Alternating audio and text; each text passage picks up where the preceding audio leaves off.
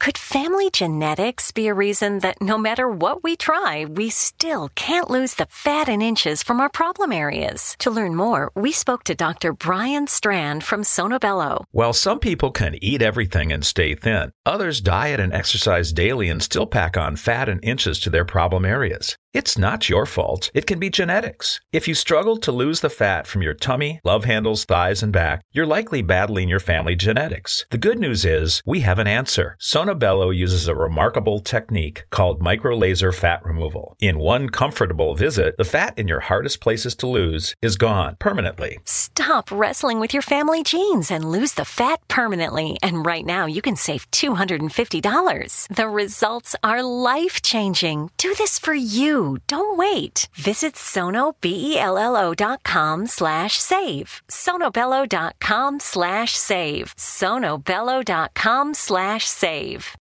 We all have that friend who wakes up early to go get everyone McDonald's breakfast, while the rest of us sleep in. This is your sign to thank them. And if you're that friend, this is us saying thank you. Now get a sausage McMuffin, sausage biscuit, sausage burrito, or hash browns. Choose two for $2.50. Enjoy a large iced coffee for just $2. Price and participation may vary, cannot be combined with any other offer or combo meal, single item at regular price. Ba-da-ba-ba-ba. The X Zone Radio Show with Rob McConnell is largely an opinion talk show. All opinions, comments, or statements of fact expressed by Rob McConnell's guests are strictly their own and are not to be construed as those of the X Zone Radio Show or endorsed in any manner by Rob McConnell, Relmar McConnell Media Company, the X Zone Broadcast Network, its affiliated networks, stations, employees, or advertisers.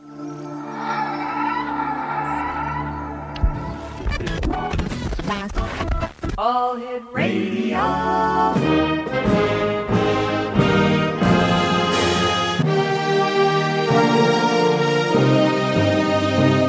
Welcome to the X Zone, a place where fact is fiction and fiction is reality. Now, here's your host, Rob McConnell.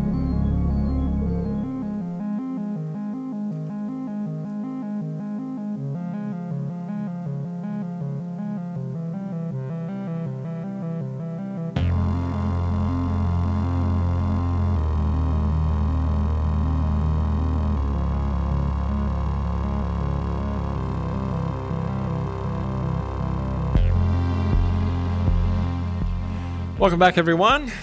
Wow. The summer is going fast, isn't it?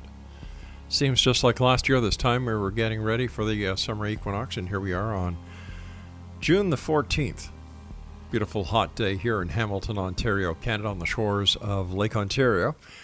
And uh, I'd just like to remind everyone before we continue with our guest this hour that the X Chronicles newspaper for June and July 2018 is now available with our compliments at www.xchroniclesnewspaper.com. To date, 7,958 locations around the world have downloaded this edition of the X Chronicles newspaper that has just been available for the last four days. My guest this hour is a gentleman by the name of Timothy Renner, and um, Timothy has written articles for several publications, including Morbid Curiosity, Weird USA, and Weird Pennsylvania. His illustrations have appeared in uh, fanzines, comics, magazines, books, and on many record covers. He plays and sings folk music with his band Stone Breath. To date, they have released 12 full albums and multiple EPs. Timothy has studied various paranormal phenomena centered in central south Pennsylvania with particular focus on the legend of Toad Road and Seven Gates of Hell. His website, strangefamiliars.com. And Timothy, welcome to the X Zone. Oh, thanks for having me. Wow, how strange is uh, is South uh, Central Pennsylvania? Well, I used to say I, I think it. I would think it didn't matter where I lived. Um, I'd find the strangeness wherever. But as I've done the podcast and kind of focused on uh, the area, I've kind of changed my mind, and I think there is something uh, there's something special about Pennsylvania in general uh, as far as uh, weird activity. Tell us about the uh, the legend of Toad Road. Oh, that's uh, for York County, Pennsylvania, which is where I live. That's probably the most famous legend of the county. Uh, there was a sort of a B horror movie made about it, um, about the the legend. Uh, the, so it goes. There was a, an insane asylum that burnt down there, and it, the area is haunted by the ghosts of these uh, victims of an insane asylum. That that's not the real story. Um, there was never an insane asylum there. In fact, there's never been an insane asylum anywhere in York County, Pennsylvania. Um, the real story has to do with uh, cryptids I found, and specifically Bigfoot. Um, there's something called the hide behind in Pennsylvania uh, legends and folklore. And uh, the legend that I first heard about Toad Road when I first moved to the area was simply don't look behind you on Toad Road. And uh, the things people re- were reporting from the area weren't ghost like at all. They were very much cryptid like. They were red eyes shining from the woods and things pacing them from the woods, screams and and uh, dark shadows, wow. you know, peeking from around trees and so forth. So it was very much like cryptid activity. So as I dug into that uh, mystery, I found that uh, what they were probably talking about when the legend said "Don't look behind you" was this creature called the Hide Behind, which seems to be a folkloric name for Bigfoot in Pennsylvania. Are there a lot of uh, Bigfoot sightings besides the ones on uh, Toad Road in Pennsylvania? Across the state, we have a lot. Uh, I think we're probably third or fourth in the U.S. for Bigfoot sightings. Any idea why? Um, it depends if you think of it as a natural creature or something else. Uh, if it's a natural creature, people th- tend to think of Pennsylvania, they think of Pittsburgh and Philadelphia, but uh, there's a lot of trees, there's a lot of open space in the middle there. It's a very, very big state. So if it's if you think of it as a natural creature, there's plenty of habitat in the middle of the state, uh, even though there's plenty of sightings on on the east and west side as well. But uh, if it's not a natural creature, then we get into uh, other theories, uh, um, all of which are, are simply theories at this point. What is the most uh, popular theory? Well, I think the most popular is that it's it's probably a uh, undiscovered primate. Um, following that, maybe a relict hominid of some sort, mm-hmm. some sort of ancient human ancestor. And then uh, I think quickly gaining though is is uh, what used to be called woo in the Bigfoot community, or still is, and that is the idea that these creatures might be somehow from another dimension or um, related to some kind of paranormal activity. I've heard many reports from many people uh, when it comes to Bigfoot. There's a connection between Bigfoot and UFO sightings. Have you uh, come across any of that in Pennsylvania? Oh yeah, absolutely. Uh, Stan Gordon was really the first guy to, to document that, and he documented several cases on the western side of the state of uh, Bigfoot in conjunction with UFOs, either UFOs being seen around the same time mm-hmm. as Bigfoot sightings, or sometimes at the same time. He even has uh, one sighting I know of, and maybe possibly more of of a UFO landing in a field and and Bigfoot creatures being in the same field at the same time.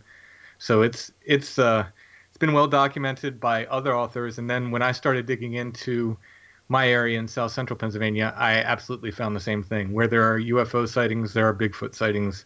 Uh, usually, I I say half jokingly, but it's only half jokingly show me a Bigfoot sighting in Pennsylvania, and I'll find you a UFO sighting around the same place uh, within a few days.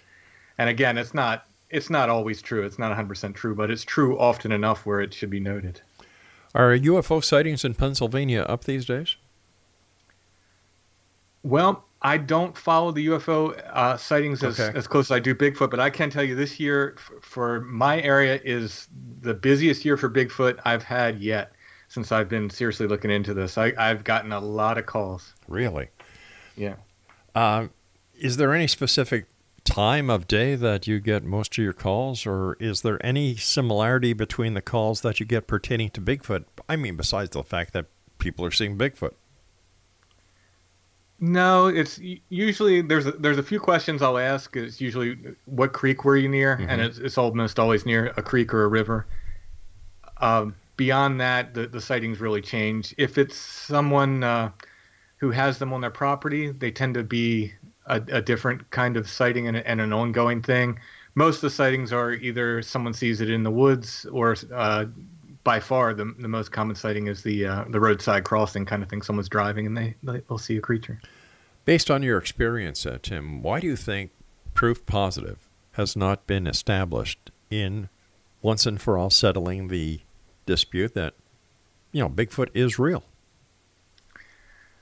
I think there's something very, very strange about the creature, and mm-hmm. what it is, I can't put my finger on it. I think that's part of the mystery. I think there's a reason why we can't get a good, clear photograph of them. I think there's a reason why they don't show up on trail cams. I mean, we've got thousands and thousands of trail cams out in, in the woods all over America. Sure. We haven't got a clear f- picture. I think there's a reason why uh, people often are affected for their entire life after seeing one, and and often in uh, unfortunately very negative ways. Uh, there's something very, very strange about this creature. If it is a natural creature, um, like I said, may, you know, if it's something paranormal, then uh, mm-hmm. maybe that goes to explain more of uh, people's reactions and, and the reasons why it doesn't show up on film and so forth. Have you yourself uh, had an experience to uh, to see Bigfoot? Well, I've seen something. Yeah. I, I didn't I didn't catch it was very very quick it was very mm-hmm. large it was larger than anything that should be in york county pennsylvania and uh, it moved quickly and silently but i didn't get a look at its head it, it seemed like its head was down and it was moving quadrupedal which it doesn't eliminate bigfoot there are a lot of reports of them dropping down to all fours and moving like that but it was uh, it was very very large I, I, we don't have elk here anymore and uh, we don't have moose here anymore so beyond that, I don't know what it could have been, uh, but I can't say it was a Bigfoot for sure. Wow. Uh, you were talking earlier about reports that you get. Uh, you know, how many would you get in the space of a month about people seeing Bigfoot? Well, a normal month, I might get one. you know, it'd be if, if I get five reports a year normally, it, that would be a good year. But I've gotten probably four or five reports in the past two months. Wow. All in the same area or throughout the state? Yeah, this this is just York County. I, I guess I, hopefully I'm getting known as the, the York County Bigfoot guy, and uh, and maybe that's why that's happening. Or I don't know if it's an especially more active than usual year, but uh, I've gotten quite a few reports this year. All right, stand by, Timothy. You and I have to take our first break. Exonation Timothy Renner is our special guest www.strangefamiliars.com. That's www.strangefamiliars.com. As I was saying to Nick Redfern earlier tonight, in this uh, June July edition of the X Chronicles newspaper, we have two two farewell pages. Uh, one is to our good friend Brad Steiger, who uh, passed away in the month of May, and as well as legendary talk show host Chuck Harder, who I had the pleasure of working with uh, for many years at uh, Talkstar Radio in White Springs broadcast in Florida. The website for the newspaper, www.xchroniclesnewspaper.com. And we'll be back on the other side of this break as we continue talking about Bigfoot and much more with our guest this hour, Timothy Renner, here in the X Zone from our broadcast center and studios in Hamilton, Ontario, Canada. Don't go away.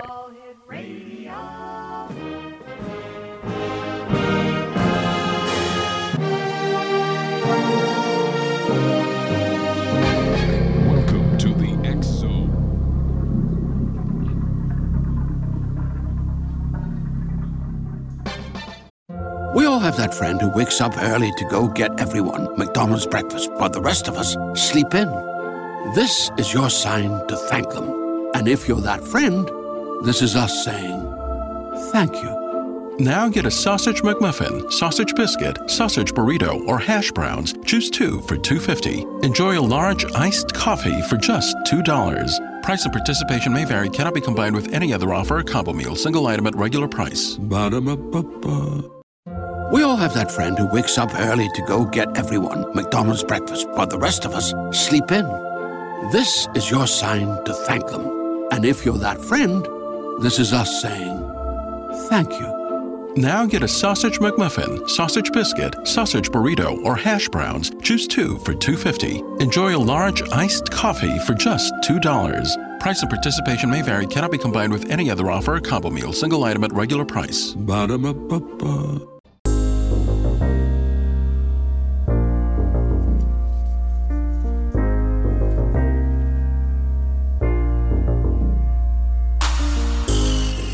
Timothy Renner is our special guest this hour, strangefamiliars.com. And uh, Tim, we were talking about Bigfoot in your neck of the woods in uh, Pennsylvania. Have, has there been any any indication of the social life that Bigfoot leads? Uh, for example, have researchers in Pennsylvania come across what they believe to be Bigfoot homesteads? And if so, what can you tell us about Bigfoot?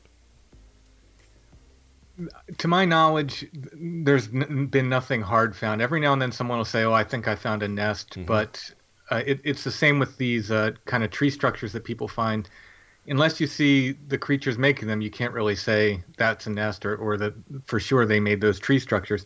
It's likely they did, and uh, I look at those tree structures as they appear in the areas where people are seeing the creatures and where there's other activity reported, such as screams or right. or eye shine or, or something uh, that might indicate Bigfoot.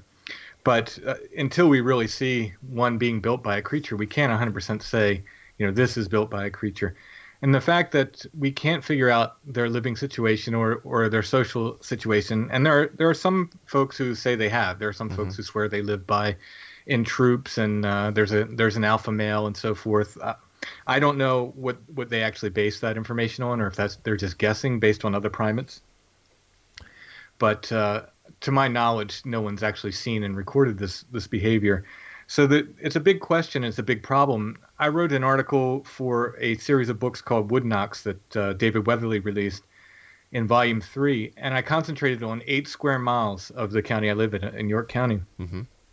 And there's such an extreme number of sightings there that start in the 1880s and go on through you know the 2000s that I have to wonder, you know, what's going on. The sightings occur all times a year, and uh, there's not enough wooded area to support a, a family group of these creatures. So that really leaves only two options. They either migrate through the area or something very, very strange, as I said, is going on. They're either, you know, teleporting in or going into right. portals or, or what have you. I, I don't have the answer, but I can say with confidence that I just don't think there's enough land for a family group to, to live in that in that eight square miles. So the question becomes why why are people seeing this creature so often in these eight square miles? You know why are they there? Is it traveling through the area? If so for what reason? Again it's all times a year so it's not a seasonal migration. There's just a lot of questions. There, there's unfortunately there's more questions than answers and i've come to the point where i've had to sort of settle with myself and and just uh, settle that I'm not going to probably have the answers in my lifetime. It doesn't mean I, will stop looking. Sure. But uh, I think this mystery's been around far longer than I have and it will probably be here for for, uh, for a long time after I'm gone. What role do you think urban development has on the increased sightings of Bigfoot? Uh, yeah, I think I think there is uh, something to that. Um, again, whether we're encroaching on their land mm-hmm. or just areas they frequent for whatever reason, I think uh, that's one of the reasons why I, I did the book uh, Bigfoot in Pennsylvania, and my follow up book was West Coast Wildmen, which had to do with California, Oregon, and Washington State. And I thought going into it that the uh, the West Coast book would be far thicker than the Pennsylvania book, given it was you know that's Bigfoot land out there. But the the Pennsylvania book is much much thicker, and I think it has to do with there being there were more pe- people here in the uh, in the 1800s and early 1900s than there were out west and so it's more people to see creatures and more newspapers to report on them. I think it comes down to that. How did you get interested in the paranormal? I think I was born in the golden age of, of kind of Bigfoot. Uh, yeah, I was born in 1970. The mm-hmm. Patterson Gimlin film had just come out. In Search of was on TV oh, when gosh, I was yeah. a kid, and uh, The Legend of Boggy Creek and movies like that. That really just fired me up. So that was my original interest in Bigfoot, and I was always interested in folklore. I, I was very, very interested in local ghost stories and uh, legend tripping before I even knew what legend tripping was. I always wanted to go and see the haunted places and, and see the anything like that, that that I could get to. As I grew older, I, I kind of fell out of it when I got to high school and college and stuff. And then uh, as an adult, on the uh, I looked up Bigfoot on the internet one day, and I, I was really surprised at what I found, and then I started writing some some paranormal articles. And uh, one of the things I, I, worked on for Weird USA kind of turned into my first book, which is uh, Beyond the Seventh Gate. But I found so many Bigfoot sightings locally for mm-hmm. that, and I, I, thought I might find one or two, but I found so many. I like there's between 50 and 100 in that book, and that was uh, really I was just scratching the surface at that time. That it it just really fired me up and got me excited about the topic, and I kind of jumped in with both feet, and that was about five years ago now. Tell me about the seven gates of hell. Well, th- that was to do with the the, the so-called insane asylum, and supposedly uh, the the town of York or uh, which is actually where, where that is located, mm-hmm. had erected seven gates that were supposed to keep people away from the, the ruins of this so-called insane asylum, and uh, the the gates somehow, as you pass through each gate, things would get hor- more horrible and spookier and scarier, oh. and supposedly no one ever made it back from the seventh gate.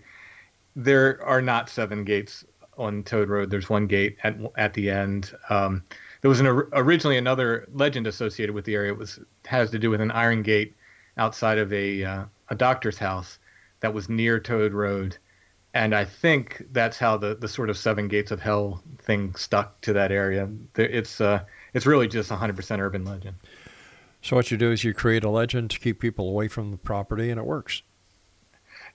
or it backfires, and, and kids go there all the time.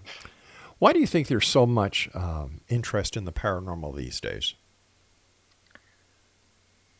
I would guess it's for me. I think it's a, it's a, we're missing folklore. Folklore mm-hmm. was such a big part of our lives, and it really connected us to the places we lived. Uh, you know, in in our, our ancestors from Europe or from from Africa or mm-hmm. wherever they were, they had these folk tales that that told them about the earth and told them about taught them lessons about the areas they lived and we kind of lost that. And I think the paranormal is a way to get back into that folklore. It's a way for people to connect with the areas they live in again. I like the way you put that. We talked uh, briefly about the Patterson film. Uh, what's your take on it? Was that really a Bigfoot? I think it is, and uh, I'm I'm not a an expert on primate locomotion. Mm-hmm nor am I a film expert, but just as a layperson, looking at that and looking at the the evidence that was presented, as far as uh, what suits were available at the time, um, it seems to be far too good of a of a suit, if it was a suit that that uh, the special effects people at the time just couldn't have even made one, much less a Roger Patterson, who really wasn't, you know, he didn't have all the money in the world to, you know, make a special effects costume to take out in the woods and just to uh, have a hoax film he could put out. But uh, but Roger the Patterson, motion of the creature as well mm-hmm. is is very odd. It's it's very not human. Why do you think, with all the technology we have today, that you've got Roger Patterson who went horseback riding with Bob Gimlin into the mountains? They come across this Bigfoot with a 16 millimeter camera. They take this infamous uh, this infamous film, and here we are, the year 2018. Everybody has a high definition camera in their cell phone and the pictures that we're getting today are next to nothing compared to the photos that uh, were being acquired, whether it's in the UFO field, Bigfoot, uh, Loch Ness Monster, years ago. Yeah, and, and, there may be something to the fact that they're all digital devices. Mm-hmm. Um, a lot of times, uh, electronic equipment fails around uh, not just Bigfoot, but UFOs and ghosts and, and all things paranormal. They, they will uh, batteries will drain and and uh, things will shut off. Uh, that could possibly be part of it. The fact that it was an analog camera he was using back at the time, maybe that was part of it, and maybe he just got that one in a million shot. If Roger Patterson did not have his reputation as being kind of a uh, showman, do you think that the Bigfoot film would have had more credibility than it does now in the skeptical uh, division? Possibly. I, uh, skeptics will be skeptics. I'm uh, I'm married to a pretty hardcore skeptic, and uh, we have some some wonderful com- conversations. I'm actually I'm happily married. I, I think it's good to have a skeptic around to keep me yeah. in check. Um, but uh, th- that is uh, even she doesn't have too many arguments for when when the experts step in and point out uh, things like the the length of the arms on the creature, uh, which they just didn't they didn't think of doing arm extensions mm-hmm. in in gorilla costumes in 1968. It just wasn't a thing. Um, so even she kind of wrestles with that, and she thinks she I think would probably say that's one of the best pieces of evidence uh, I present. But that said, uh, a, a skeptic will find a reason. I mean, there's there's no convincing someone that is it's uh, not someone in a suit. You know, when when they've decided that, and uh, I think it might have helped if uh, if there were two Bob Gimlins there instead of uh, one Roger Patterson and one Bob Gimlin. Right. Because uh, you know Bob is certainly uh, beyond reproach. I think uh, as far as his reputation and so forth. Um, but uh, you know, I think I think skeptics will be skeptics no matter what. Th- th- that's the problem with film in general. I don't think we'll ever. A picture's not going to do it anymore. A film's not going to do it anymore. We're going to need a cadaver. I mean, it could be. Yeah. Yeah. All right, stand by. You and I have to take our news break at the bottom of the hour. Exo Nation Timothy Renner's our guest, and his website is strangefamiliars.com. That's www.strangefamiliars.com. And we'll both be back on the other side of the news as we continue investigating the world of the paranormal and the science of parapsychology right here in the Zone, Monday through Friday from 10 p.m. Eastern until 2 a.m. Eastern on the Zone Broadcast Network, Talkstar Radio Network, Mutual Broadcast Network, Simul Radio, and iHeartRadio. Don't go away.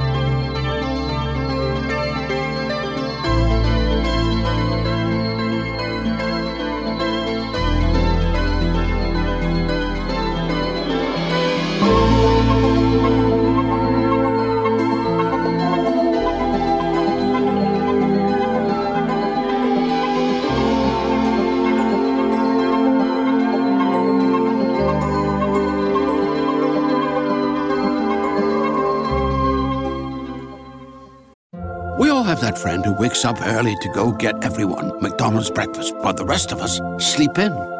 This is your sign to thank them. And if you're that friend, this is us saying thank you. Now get a sausage McMuffin, sausage biscuit, sausage burrito, or hash browns. Choose two for $2.50. Enjoy a large iced coffee for just $2. Price and participation may vary, cannot be combined with any other offer or combo meal, single item at regular price. Ba-da-ba-ba-ba. Tim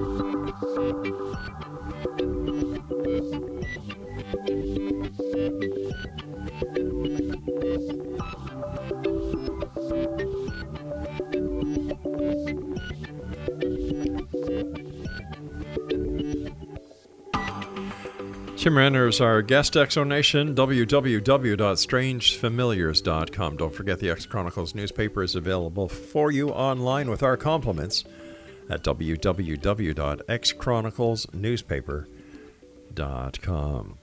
All right, besides Bigfoot, what are you, what really interests Tim when it comes to the paranormal? Uh, like I said, I'm very interested in folklore, so I like reading and connecting these these folklore stories from really all across the world. Um, for instance, uh, I will make connections between. Uh, well, my friend Joshua Cutchins made a lot of connections between the Fey folklore and and modern paranormal stuff, be it UFOs or Bigfoot. But I've started to find connections between uh, a lot of uh, Norse folklore and Bigfoot sightings. Just just some weird, odd things. Um, uh, for instance, there's a lot of um, warnings about uh, urinating in the woods and and uh, otherwise uh, defecating in the woods in in the folklore, and they say they you know to to warn the nature spirits and to apologize when you do, and there are a heck of a lot of Bigfoot sightings that go wrong uh, immediately after people urinate in the woods and many people have said, well, this is this is because they're you know they're territorial and they think you're marking their territory.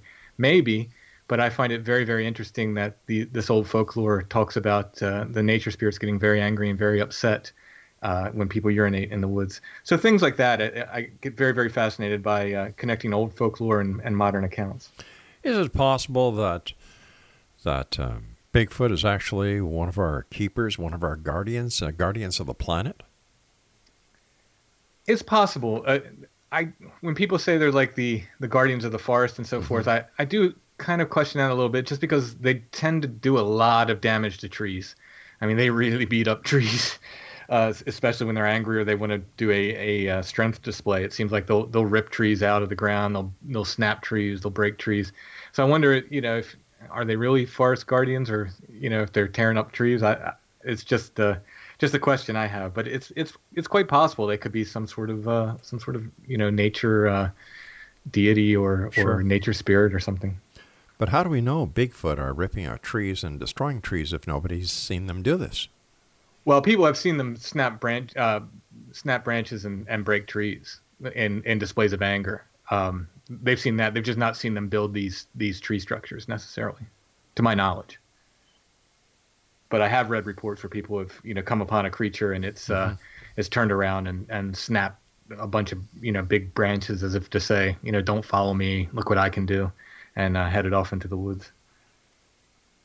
What other kind of folk uh, folklore or, or urban legends do you uh, do you follow? Well, I'll track down just about anything that I can get to. I, I like to go to the places. Um, my first book, I think every place I wrote about, I visited and uh, made sure to put boots on the ground. With my uh, podcast, a lot of the stuff we do is just on site. We'll go places. I'll I'll take a re- you know portable recorder with me if I'm on a you know Bigfoot uh, encounter investigation, and I'll I'll just kind of leave the tape running. Or if there's a you know there's a haunted place, we did a, a haunted church uh, one time where we just you know took a bunch of recorders in and and recorded the the whole night. We stayed there. Do you believe in ghosts? Um, in as much as I believe in in Bigfoot, I believe that people are seeing something. I don't know that it's necessarily the spirits of the dead. It it could be, but I think there's a possibility that these they could be something else people are are uh, experiencing, or something that maybe takes the shape or the form of uh, uh, dead uh, dead people for whatever reason. When you were doing the uh, the haunted investigation that you were on, uh, what tell us about it? Where were you? How did you? What did you find? And uh, There, it was an old church in uh, Columbia, Pennsylvania, which is right across the river from from York County, where I am. Um, it was no longer used as a church; it was actually the Historical Society in Columbia, and uh, it's a it's an awesome place to visit if if uh, you're interested in history. They have a really interesting long history with the the Underground Railroad uh, throughout the town. Excellent uh, town. They do an Albatwitch festival there every October, which is a sort of a paranormal festival. There's a, a, a little creature called the Albatwitch locally that's kind of like a, we call it the little Bigfoot. Uh, it's not a young Bigfoot. It seems to be a, a separate creature entirely, but uh, it's a small hair covered thing. And they have a Albatwitch festival in Columbia every year, so that's really neat. Um, so it's just a neat little kind of historical town. But this uh, this church is where the, the historical society is now in Columbia, and uh, I'm friends with the, the director, and he he let us stay the night. So we set up cameras and we set up recorders, and uh, had some ghost equipment on loan. We didn't get a, a whole heck of a lot. Um, we got a there was one cold spot, and we got some interesting uh, sounds, not even EVPs. They kind of uh, weird drone sounds that shouldn't have been there at around the same time uh, when I played the tapes back. It was around the same time in the and certainly in the same room where we found the cold spots. But other than that, we didn't really have a heck of a lot of activity there. what do you think about these TV shows uh, that show all this? They're supposed to be reality TV shows when it comes to paranormal, ghost hunting, things that go bump the night. Do you think that they add to the credibility of the paranormal and what is going on, or do they detract from it? Well, if the, if they pretend to be science, then they're probably doing a disservice. Um, if they're if it's about the experience, I, I absolutely have no problem with it. Um, you know, they're just going out to experience the areas and, and document their experience and so forth. Um, in general, I you know I think it's just the the only danger is that uh, you know popular trends kind of come and go, Yeah. and uh, in their wake they kind of leave a, a, a little bit of a, a void, and uh, I think that would be the only the only problem or the only danger with them. Uh, in general, I don't I don't watch them, so I don't know too much you know about them. I've seen them, of course. I've seen Sure. you know a few of them, but uh, I I can't name a specific show. I just know you know it was a night vision camera in a haunted space, you know. Well, they all have night vision cameras. They all go to haunted places, so they're all one and the same when it comes to that. But Yeah, what, yeah. you know, m- my question to many paranormal researchers is, you know, why? What are you trying to accomplish? Why do you keep going to the same old places that other people keep going to? Aren't there any new haunted places that ever come up? Yeah, I mean that's a fantastic question. Uh, uh, another question that we've, uh, my wife and I have brought up on on the podcast. Uh, she will occasionally come on and be the skeptic, as I said, is uh, why are ghosts always Victorian? It, and uh, Yeah. you know, it seems like ninety percent of ghosts that people see are Victorian. Um, I think probably it has something to do with that's when uh, photography originates, and that's when people started to see people. So there's something in their mind that you know the the oldest people they have seen outside of paintings, but you know the oldest people they've seen, like real photographs of, are Victorians. So I think that probably has something to do with that. Um, legend tripping is powerful. People like to go to places that have legends associated with them. It's um, you know again I think that goes back to the folklore thing and connecting people to to the areas they live. But it seems like the paranormal, or what's it called, para, paratourism, is making a giant-sized mockery out of the the you know the the real people who are into the paranormal because you've got towns, cities, municipalities who are just cashing in on the on the paranormal. Look what happens at Roswell, the Roswell Festival. It's more of a circus than anything else, and and personally, I think it detracts. That what it does is shows, all right, so you've got something here, and you're going to capitalize on it. Yeah, yeah, and and uh, you know, Gettysburg is now more of a, a ghost economy Yeah. than it is a a Civil War uh, economy. There, uh, you know, hi- historical economy. There, it's uh, it's the whole town is just ghost hunting. So you know, in some ways, you know, maybe someone comes for the ghosts and, and learns a bit of history Right. too. I, you know, I don't know. I don't. Uh, like I said, I, I think it, it's probably something that will fade. It's probably something that's very, you know, exciting and, and sort of trendy right now, and and uh, and it will fade, and and uh, what we'll will be left will be the the sort of hardcore people. I don't know if it's going to fade or not because I've been doing this show now for 28 years, and it's as po- it's, the popularity is growing. When new people come into the into the flock and become paranormal investigators, they're younger and they stay longer, and the same old ghost stories, the same old apparitions, the same old spooks, the same old haunts are the mainstay with all of these investigators out there, for example, Southern California alone, 1,500 different paranormal groups. That's just in Southern California. Wow. Yeah, so with all these people out there, night after night after night after night, nothing being found or nothing being credibly established, I, I'm still trying to figure out what the draw is. Yeah, yeah, and and uh, you know, a lot of folks, uh, in my opinion, aren't asking the right questions. Like I said, I you know, I think it's just too easily accepted that when they, we talk about ghosts Yeah. and hauntings, that these are the the spirits of dead people. I, I, I that's taken as a given Yeah. among people, and and I don't think that's necessarily the case. Um, you know, I'm not saying it's anything more sinister like a demon or something like that. I'm just saying it could be something we don't understand. And there are so many connections across the paranormal um, in regards to Bigfoot sightings. Uh, me and, and again, my, my friend Joshua Cutchin is a fellow author, have noted, uh, and Josh was the first one to bring this up to me, that a lot of these Bigfoot encounters where people don't see a creature, they just get screamed at, smell a bad smell, maybe Yeah. get a stone thrown at them. If that happened inside your house, that would be a poltergeist you would call that a poltergeist. But because they're in the woods, they call it a Bigfoot. But it's the exact same thing people are reporting, you know, inside their houses. Well, so there are these connections that need to be explored. All right, stand by. You and I have to take our final break. Exo Nation, our guest this hour is Timothy Renner. His website is strangefamiliars.com, and we'll both be back on the other side as we wrap up this hour here in the Zone from our broadcast center in Hamilton, Ontario, Canada.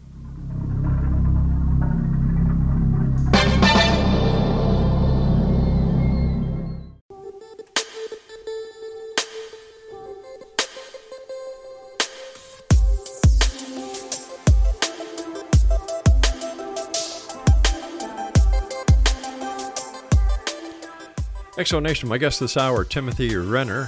His website is strangefamiliars.com. First of all, Tim, thanks so much for uh, joining us on the show tonight. Great pleasure talking to you. Uh, you're a musician. Tell us about your, your musical career. Well, I've, I uh, I'm a folk guy, so I like folklore. Uh-huh. I like uh, folk tales. I like folk music. So uh, I I do uh, folk music. It's and it's generally about paranormal topics. Um, at least lately, uh, a lot of the songs I write or I'll do a I do a lot of traditional music as well, and uh, there's a lot of traditional songs that have uh, their basis in, in different paranormal things. A lot of ghosts and Really? and uh, magic and witches in in, uh, in traditional songs. Uh, can you give us a couple of examples? Oh my goodness. Uh, well, let's see. The one I've been doing lately is called "The Cruel Mother," or um, I know it as the the Dreadful Wind and Rain. It's, it's known as the Cruel Mother on, in the UK, and uh, that has to do with a sister. I'm sorry, it's the Cruel Sister rather in the UK. Uh, a sister who tricks her other sister. They're they're both competing for the uh, affections of a knight, and she uh, tricks her to go on a walk and pushes her younger sister in the water where she drowns. And minstrels come along and make a fiddle out of her bones, and then the fiddle actually uh, sings the song and tells the tale of her murder. Uh, so it's a lot, a lot of things like that in traditional songs. Wow. 12 albums. Where do you get the time to do the Bigfoot investigating, the writing, as such a busy uh, Well, musician? I started the music in 1995, so I've been doing that a good deal longer than writing the books. Um, that said, the, the books have sort of uh, taken over. They, they're a little bit more successful than uh, than my music, which is fine. I'm happy. I'm happy uh, doing whatever. I, I like doing both, so it's not a problem. But uh, uh, you know, at one at some point, I'll have a book that will combine uh, that will talk about the paranormal in folk music, and uh, I can combine the two. But Yeah, well- uh, that's down the road a little bit. Sounds like it'll be a bestseller. I hope how, so. How do you think Bigfoot investigations should be conducted? Ooh, that is a difficult question because I'm still finding my way with that. A- As I said, I've, I've been doing this five years. That makes me, compared to some of the guys out there, that makes me a baby. All right, so based on your experience, all right, this way here Um, we're, we're giving it a we're giving it a clean clean slate. So based on your experience, how do you, Tim uh, Renner, believe the best way to do a Bigfoot investigation is? For me personally, I need to get to the area as soon as possible. Um, I would like to get there the next day, if or even that night if I can. Um, the soonest I've gotten there has been has been the, the following day, with some of these reports. I want to be able to look for evidence there on the scene as soon as possible. Footprints, hair, uh, again these tree structures. Even though, like I said, we can't say for sure Bigfoot make them, Sure. but they do tend to pop up um, and, and so forth. Because uh, if you get there as soon as possible, the, the chances of finding stuff are, are a lot better. There are some uh, some uh, Bigfoot organizations in the state of Pennsylvania that are located on the other side of the state, and uh, I tell people, go ahead if you want to report to them, please do. But but if you're local to me, please report to me as well, because I can get there. They're gonna they will send somebody out, but it might be a year or more before somebody gets there. I'll get there, you know, within a day if I can. Wow. Sometimes, it's, you know, if possible, I get there the same day. So that's really, really important. For me personally, I need to experience the area. I want to put boots on the ground. I want to get as close as I can to experience what the witness experienced, um, see the surroundings and so forth, and and add my experiences to that of the witness. Because unfortunately, um, there's not a heck of a lot of hard science. We have the best we have, are evidence-wise, seems to be witness reports. Why do you think that real science is not getting involved in the in the total investigation of the paranormal? I I think it's a it's a third rail kind of thing. I don't think they want to touch it. Um, it's too easily derided amongst their peers. I think it's to be seen as a as a skeptic is to be seen as reasoned.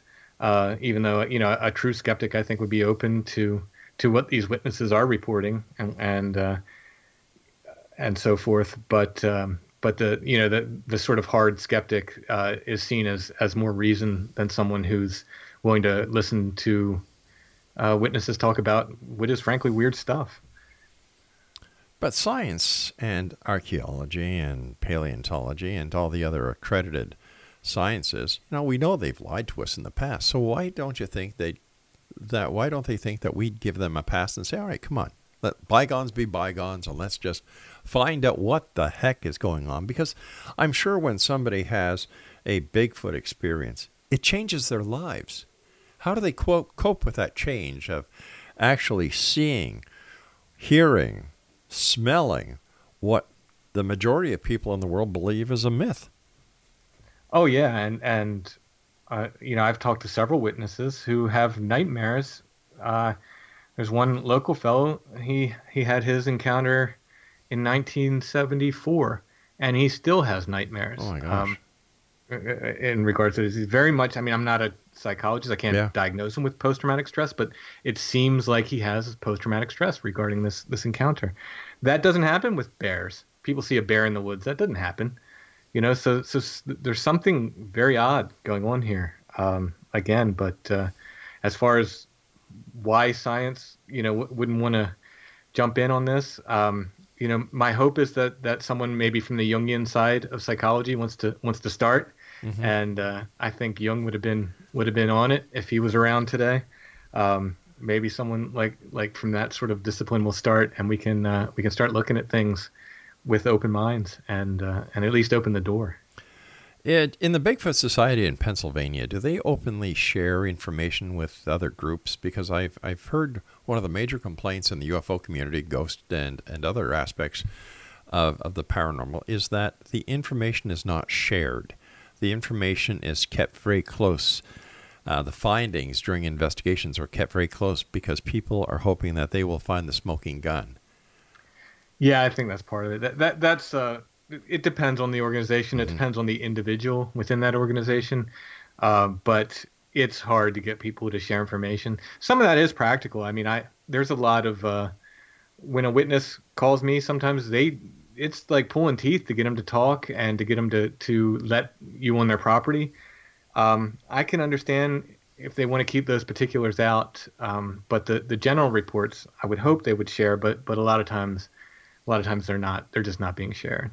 That's too bad because I'm sure that, uh, for example, when I was in the police force, we shared all the information not only with the police forces in Quebec or Ontario, but right across Canada and into the United States. And that's the only way you caught the bad guy was by sharing the information that you had on the suspect. So I, I find it very hard to understand why the same courtesy and the same sharing of information is not done within the paranormal community if in fact they want to have these these questions answered.